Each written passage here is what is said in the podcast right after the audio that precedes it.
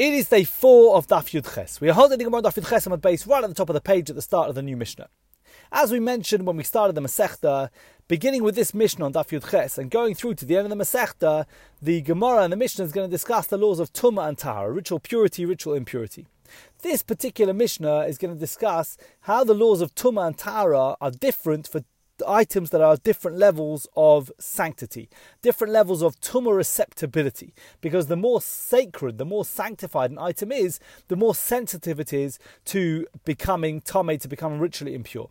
The Mishnah is going to enumerate five levels in ascending order, in other words, from the order of least sanctity and therefore the least susceptibility of tumah to the most sanctity and therefore the most susceptibility to tumah.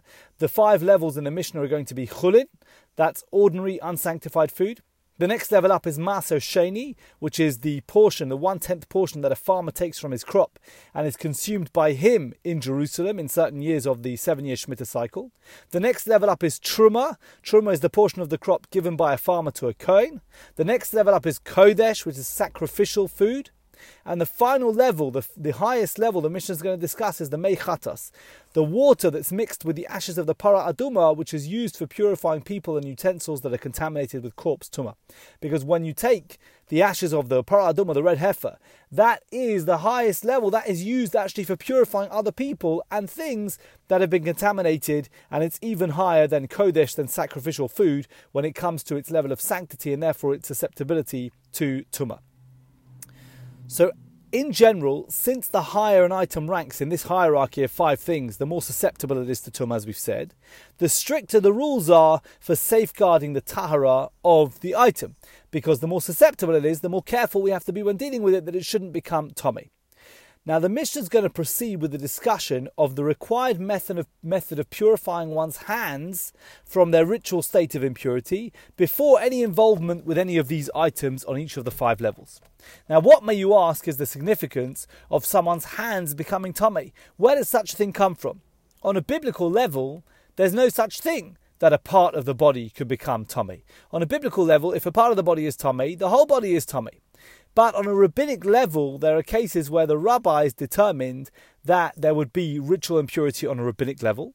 And in some of these situations, rather than say that the person's entire body is tame, the rabbi said only their hands, which made the actual contact with the contaminating object, only their hands become tame. Now, just by way of further background, we have explained this before as we've gone through various Gemaras. There are levels of tumah. The highest level of Tumah, the Avi Avos HaTumah, the father of fathers of Tumah, is a human corpse. The next level of Tumah down is an Av HaTumah. That's one level down from an Avi Avos HaTumah. We call that an Av HaTumah. An object that is contaminated by an Av HaTumah becomes a Rishon LaTumah. That's the next level down. So Avi Avos HaTumah is a corpse. Av HaTumah, an Av contaminates something, it becomes a Rishon LaTumah. If a food touches a Rishon LaTumah, it can become a Sheni LaTumah. And that is the end of the line for foods that are chulin, that are unconsecrated. They can become a sheni l'tumah, but they cannot become anything else. However, truma and kodesh, both of which are mentioned in our Mishnah, due to their respectively greater degrees of sanctity, they can go to additional levels of tumah even below a sheni, beyond a sheni. So even though unsanctified food cannot become anything more than a sheni, if it touches a rishon, it becomes a sheni. If it touches a sheni, regular, unsanctified, unconsecrated food cannot become contaminated by touching a sheni. But truma that touches a sheni can become a shlishi l'tuma, and kodesh can become a shlishi, but also beyond that, if kodesh touches a shlishi l'tuma, it can become a revi l'tuma. So sheni is the end of the line for unconsecrated food, shlishi is the end of the line for truma, and kodesh, which is one level up, as we saw in our Mishnah, the end of the line is a revi. Good. In the Mishnah's terminology, as we've explained previously, an item that can convey tumah to another object is called tame. An item that's reached the end of the line and is tame itself, but it cannot contaminate other things, is called pasul, invalid, to indicate that that's the end of the line for that thing. So a shlishi in the case of truma, which we said is the end of the line, and a revi in the case of kodesh, they're called pasul because they're unfit themselves, but they cannot contaminate anything else. Now, just to give a couple of the examples, when did the rabbis consider the hands to be tame? We'll give a couple of examples, and we should explain that when the hands are tame, they're not requ- you don't require always a, a mikveh. Sometimes the rabbi said it's enough for the person just to wash their hands, and that was enough to rid their hands of the rabbinic impurity. So, a couple of examples. Example number one: a person who touches an av hatuma becomes a rishon latuma, as we've explained. Now, this person is tame under biblical law. The entire body is tame. Even if he touched the, the tame item only with his hands, he has to fully go to the mikveh. His entire body has to be immersed in a mikveh. What about someone who touches a rishon latuma? And we explained food can become a sheni. If food touches a rishon, it can become a sheni. But a person who touches a rishon, he becomes a sheni on a rabbinic level he becomes a sheni on a rabbinic level. He's not food. He can only become a sheni on a rabbinic level. But in such a case, the rabbis were lenient and they said, since this tumah is only rabbinic, only the person's hands, only the part of the body that came into direct contact with the tumah object should be tumah, but not the rest of his body. And this tumah on his hands can be removed just by washing his hands or by immersing his hands in the mikveh. So that's one example.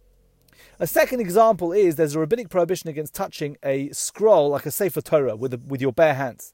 The rabbis did this because they were concerned that if a person would touch a scroll, it would be disrespectful to the scroll. So, in, to encourage compliance with, with the law that they should a person shouldn't touch a scroll because it's disrespectful, they said if you touch it, your hands become a sheni the tumah.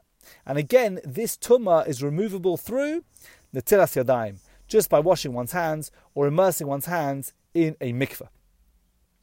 Finally, we should point out that the rabbi said, in addition to these decrees of tumah, where, where we know that a person's hands have become tame, also there's a general status of a sheni. We assume that a person's hands should be a sheni if they haven't been rinsed, even if we don't know that they've touched something that's impure. Nonetheless, stam yadayim, ordinary hands that haven't touched anything, but we don't know them to be clean, we can we should assume that they are tame in some way, that they've got some level of impurity, and therefore they require washing. They require washing before they touch items of greater sanctity. Having given that quite extensive background, we're now ready to learn through the Mishnah. The Mishnah says, for the bottom three levels, remember the Mishnah, we had five levels. We had chulin, which is regular food, maser, sheni, which is eaten normally by the owner in Jerusalem, truma, which is given to the Kohen, kodesh, sacrificial foods, and mechatos, the water mixed with the ashes of the paradum. And we said as we go up through that list of five, things become more sanctified and more susceptible, more sensitive to becoming ritually impure. So when you have hands that you're not sure are tame, not sure ritually impure. As we mentioned a few moments ago, we assume a, a, the rabbis decreed a level of ritual impurity. The hands have to be washed. So the Mishnah says, notably the first three levels for unsanctified food, for masa sheni, and for truma given to a kohen, you have to wash your hands before touching those items. Even if you don't know that the hands are ritually impure, before touching those items, the rabbi said, we assume a level of impurity, you have to wash your hands or the kodesh. But for the fourth level, for sacrificial foods, it's not enough to wash your hands. Matbilin, you have to dip them in a mikveh. You dip the hands in a mikveh, not the whole body. The hands have to be dipped in a mikveh. What about the highest level, or for water mixed with the para aduma, the ashes of the para aduma? That's the highest level. So if you don't know what's happened to your hands and, and we're just assuming a rabbinic level of impurity, so just like the kodesh, the sacrificial foods, the same is true for the water mixed with the ashes of the paraduma, you have to dip the hands in a mikveh. But the Mishnah says, nitmu if your hands actually became ritually impure, then nitma gufo. The entire body is considered to be ritually impure, and the entire body has to be immersed in a mikveh prior to handling the water mixed with the ashes of the paraduma. The Mishnah moves on to a second law about these five levels of sanctity. Tava lechulin, if someone immersed in a mikveh for the purposes of eating chulin, eating the lowest level. Huchzak lechulin, he and he intended to purify himself for chulin. In other words, his intent when he dipped in the mikveh was to eat chulin only, the lowest level. Osel maser, he's not allowed to eat maser sheni, the next level up. Why is this the case? Because the rabbis declared, the rabbis decreed that, by, that on a rabbinic level, a person requires intent when he goes to the mikveh, and that intent has to be for the particular thing that he's dipping in the mikveh for. And if he only had intent up to a certain level of item that he's going to touch or eat, it doesn't help him for the items above that.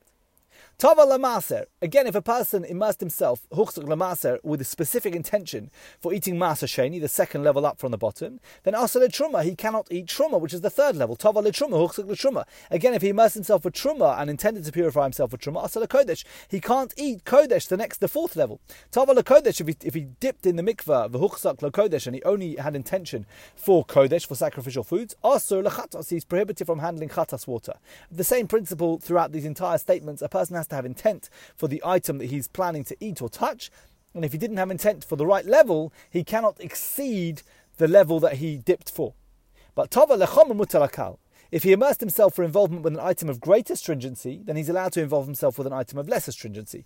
So if he dipped in the mikveh for intent to purify himself for truma, then it's fine for him to touch and hold and handle and eat masa sheni and chulin, etc. So you can you can dip in the mikveh for the higher level, and then you can eat or touch the lower levels, but not from lower to higher.